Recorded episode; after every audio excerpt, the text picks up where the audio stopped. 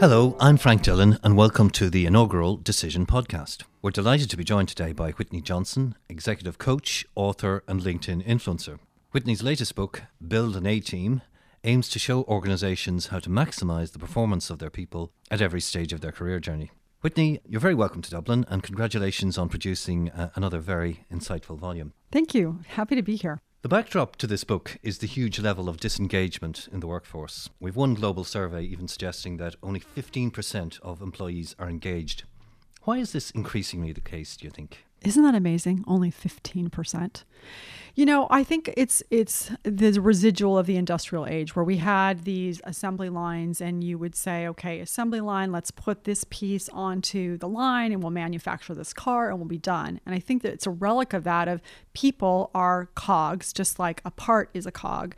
And so when we go to work, we feel like a cog in the machine when the reality is is that we are all learning machines. Like we are wired to not know how to do something, figure out how to do it, master it and start all over again. We're, we're, we're meant to be learning machines. And so we ourselves are supposed to be the machine, but we're trying to be plugged into this thing where we're inanimate, we're an object. And so I think people go to work and they're like, this, this, makes me feel dead inside. I can't do this. I'm I'm very unhappy and so I think that's why the disengagement is so hard. So to have an engaged organization then the opportunity to learn and grow are clearly vital elements. Yeah, we have to be able to learn. I mean, if you think about it, it honors that biology of change. You have spring and then you have summer and then you have fall and you have winter and you start all over again. And it's the same for us as individuals. Getting to the core of your your book Whitney, you suggest that in a, a typical organizational structure there's a three-stage S curve with a very sweet spot in the middle Tell us a little bit more about that. One of the big discoveries I had when I was um, working on Wall Street and then co founded an investment firm with Clayton Christensen at the Harvard Business School is that this whole theory of disruption that we were applying to products actually also applies to people. And as I did even more work around that, I had this bigger aha in some respects is that this S curve that was popularized by E.M. Rogers that we were using to help us figure out how quickly an innovation would be adopted actually also applies to people. And so let me just give you a quick overview of what that looks like. And so for a product or a service, the S curve, you've got the bottom of the S. And I want everybody who's listening to picture that. There's this little line at the bottom, and you first initiate or introduce a product, and growth is really, really slow. And then you reach this tipping point or the knee of the curve. And that's typically 10 to 15 15% market penetration and you go up hyper growth, and then at 90% or saturation, growth tapers off. Well, that's for a product or service. The aha for me was that you could apply it to people. So whenever you start a new job, you start a new role, you're at the bottom of that S. Growth is going to be really slow and it can feel like a complete slog. And what's good about that, or good to know that, is that it helps you not get quite so discouraged because you're like, of course it's supposed to be slow. This is, I'm at the bottom of the S, time is passing and nothing is happening. Then what would happen is that you move into the sweet spot of the curve once you've done some work. And this is the exciting part because you're feeling increasingly competent. With that comes confidence and it's engagement as well. Then you get to the top of that S. So now you're at the flat portion. On the one hand, you're like, this is easy. I know exactly what I'm doing. I'm like a cog in the wheel. And that's exactly the problem. Because it is easy, you know what you're doing, you start to get bored. And your brain is no longer giving you these feel good chemicals that say, This is fun, I'm learning. And so you get bored. And what you need to do once you get there is you need to jump to the bottom of a new learning curve. And so you learn and then you leap and then you repeat that all over again. And that's really the basis of the book. And it comes from my study of disruptive innovation and trying to think how does this apply not only to products and services, but how does it apply to us as individuals? Speaking about disruptive innovation, you've done a lot of work, of course, with Clay Christensen, who has a great reputation in this in this area, and you've observed the value that that disruptive innovation can bring to organisations. Is the message here that that personal complacency is also a danger for for individuals as well as for firms, so that we need to disrupt ourselves or to be disrupted by our managers. You know what's interesting is if you if you think about the fact that um, it, when you're at the high end of a learning curve, what has happened? You get bored, right? Well, if you get bored at the high end of a learning curve, you can leave your organization because you're like, I'm not learning anymore. I'm not having fun. I've got to go do something else because I feel like I'm dying here. Or you get complacent and you settle. And if you think about that as a complacent person, you're you're not innovating you're just dialing it in. And so if you've got all these people who are at the top of their learning curve just dialing it in complacent, they are not innovating. And bored and complacent people, they don't innovate, they get disrupted. And so you your organization can get disrupted, but in fact, you can know if your organization is at risk of being disrupted by just taking the pulse of your workforce because if you have too many people at the high end, you're in a little bit of trouble. Whitney, for that to work, being able to take risks and presumably not to be punished if those risks don't work out, that's important, yes? Absolutely. It's it's very important and it's very hard. And part of the reason it's hard is that there's oftentimes so much it feels like there's so much on the line and and we also don't generally deal with failure very well because in our society, I think we tend to have this idea of, you know, if you get an A on a test, then you're smart and you're successful. And if you get a B on your test, you're dumb and you're not worth much. So, like, worth worthwhile worthless and so every time we do something and it doesn't quite work if we're in an environment where it's all on the line and if you don't do it perfectly not only did you make a mistake but you are worth less then those are pretty high stakes. And so one of the things that we need to do is around that is number one is be aware of am i am i willing to fail? Am i am I feeling this sense of identity around this failure and therefore not willing to fail? And the second thing we can do as a manager is say to ourselves, okay, how do I make it safe for people to fail? It doesn't have to be yes or no, it can be we're going to try this. We're going to see what happens. And it might not work, but it's the right thing to do in terms of developing our people. So let's just see what happens. And when you frame it like that, it takes a lot of the potential shame out of the equation because it's not about your identity. It's just about a test you're running. I love this quote from Zig Ziglar. He said, Failure is an event, not a person.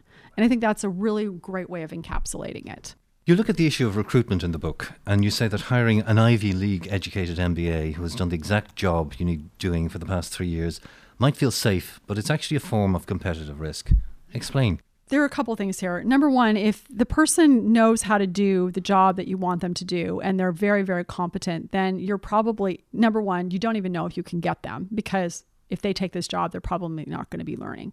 So that's number one problem. Number two problem is, is if you can get them, they're probably going to be really expensive because there's a lot of other people that want to hire them. Number two problem. Number three problem, and this is really the biggest one, is because they're going to get bored so quickly, the shelf life for that employee is really, really short. And so even though it seems like this is great, I just got this Ivy League educated MBA that knows exactly how to do the job because the shelf life is so short, the actual economic cost of hiring that person is very, very high. And following on from that, is it fair to say that organizations are typically too conservative in the type of people that we, we employ? Should we be looking more left field with some of our recruits? Absolutely. Um, what makes it difficult, and again, I think this goes back to what we were saying just a minute ago of being able to really frame out the risk, is because if if I hire someone who has a degree from Harvard, um, they've got an MBA, and they don't do well, then I can be like, well, he came from the best school. So it's not my fault that they didn't do well.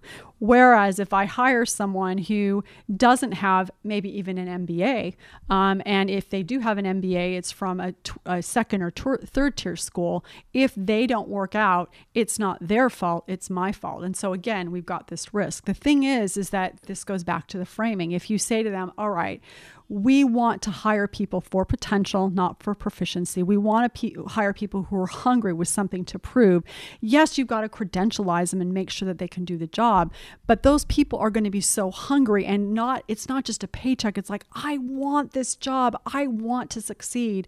Then again, the economic cost starts to starts to get much much lower and over time, you're going to have people who are much more engaged and therefore they're happier but the business benefits as well. Okay, following on from that, any more advice in terms of the key things that we need to do to support our new hires in those initial weeks and months when when they're just coming in and, and we want to move them up the value chain? So I think the first thing to be aware of is that they because they are at the low end of the learning curve, they don't quite know what they're doing. And so there's going to be a lot of time that's going to pass and it's going to feel like, mm, they're not making much progress. And so they're going to be getting discouraged. And you also might be getting impatient, like, maybe I shouldn't have hired this person. They don't really know what they're doing. So that's one thing to be aware of is help them not get discouraged, you not be impatient. But in order for them to be successful from there, you want to make sure that they understand what the why is of the organization. Like, why are you doing the work that you're doing? Why is the team doing the work it's doing? And then also find out what's their why. Like, why did that person hire you as their boss? Like, they came to work for you and not anywhere else for a reason. What are they hoping to get out of that? Now, there's a risk in doing that because what they're effectively doing is they're showing you their hopes and dreams, and that gives you a lot of power, and you have to treat that with tremendous respect. But if you know what they're trying to get out of this this job, it makes it a lot easier for you to really manage them.